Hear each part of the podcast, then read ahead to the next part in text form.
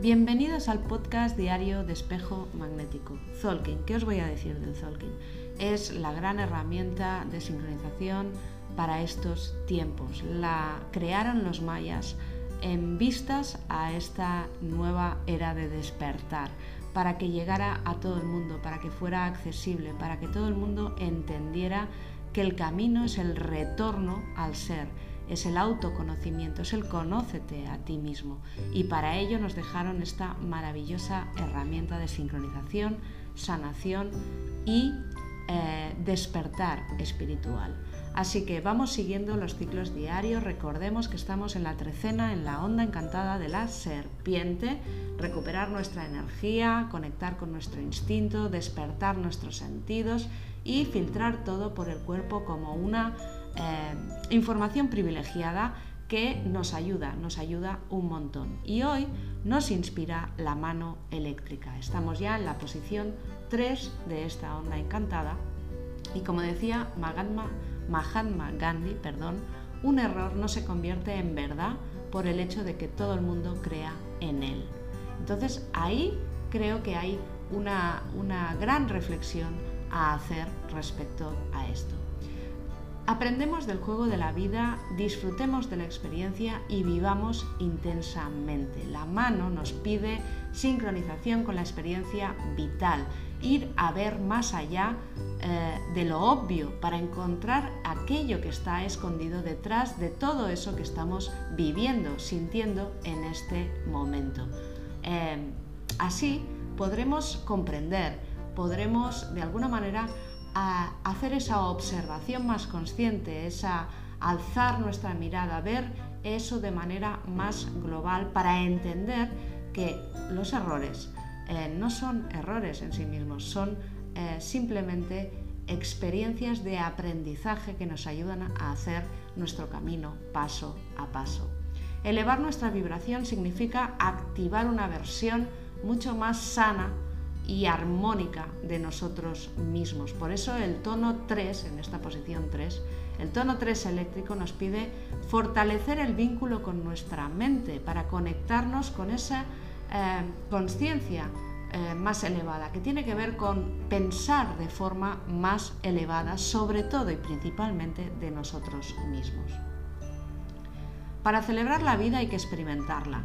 Eh, y eso supone cometer errores. Eh, supone aprender a usar nuevos recursos, supone adquirir nuevos conocimientos o usar herramientas que teníamos ahí guardadas y que no estamos sacándole provecho. Significa rectificar nuestra forma de hacer las cosas, nuestra forma de pensar, nuestra forma de sentir y supone muchas veces no renunciar a a, un objetivo, a un resultado concreto que nosotros deseamos por haber eh, cometido un error o por no haberlo hecho de manera eh, más perfecta. Entonces, a medida que nos vamos eh, moviendo, todas esas emociones, todas esas experiencias vividas a través del cuerpo, que muchas veces pueden hacernos malas pasadas, por las opiniones, por las influencias externas, porque alguien te dice, uff, esto es feo, o uff, esto no te va a salir bien, o ostras, esto...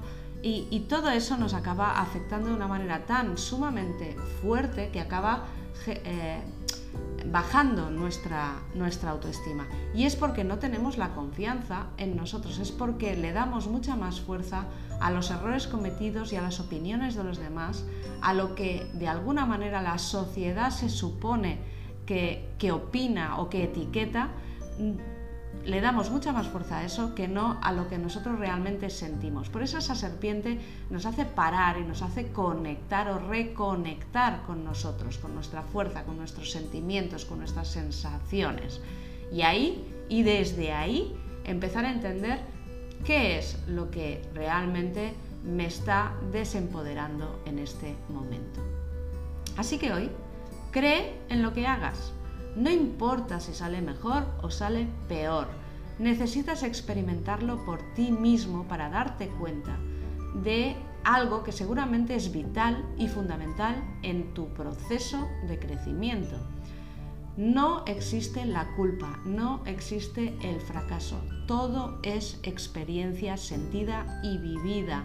La culpa y el fracaso son conceptos, etiquetas mentales. Es la mente la que de alguna manera etiqueta eso de esa manera. Si te paras a sentir las cosas, no hay etiquetas en ese sentir. Por tanto, la experimentación propia es realmente lo válido, es donde tú tienes que centrar tu atención, por lo que no importa lo que crean los demás. No, no, no te eh, permitas o no permitas que las influencias externas te digan, condicionen ah, o te encadenen a cierto tipo de movimientos, pensamientos, sentimientos, estructuras y acciones que no estás sintiendo dentro de ti. Recuerda, la experiencia vital no concibe fracasos, solo aprendizaje y conocimiento. Para disfrutarla, hay que tener la confianza en que somos merecedores de eh, esos resultados, de esos logros, de esos objetivos que nosotros realmente sentimos en nuestro interior. La serpiente nos activa la pasión. Eh, lo que nos apasiona es lo que nos hace vibrar más alto. Así que el bien y el mal, lo que está bien, lo que está mal, eh, se solapan en una línea muy fina en la que si empiezas a dudar, caes en el lado de la balanza equivocado.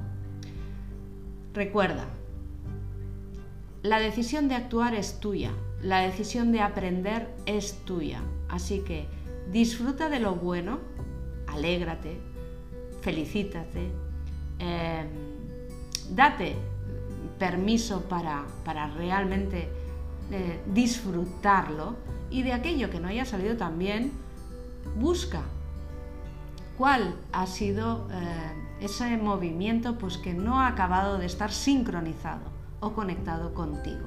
¿Dónde están los pequeños fallos, los pequeños errores entendidos mm, para que tú puedas aprender de eso y puedas mejorarlos, puedas rectificar, puedas tomar incluso otro rumbo o dirección si en ese momento es lo que siente tu corazón.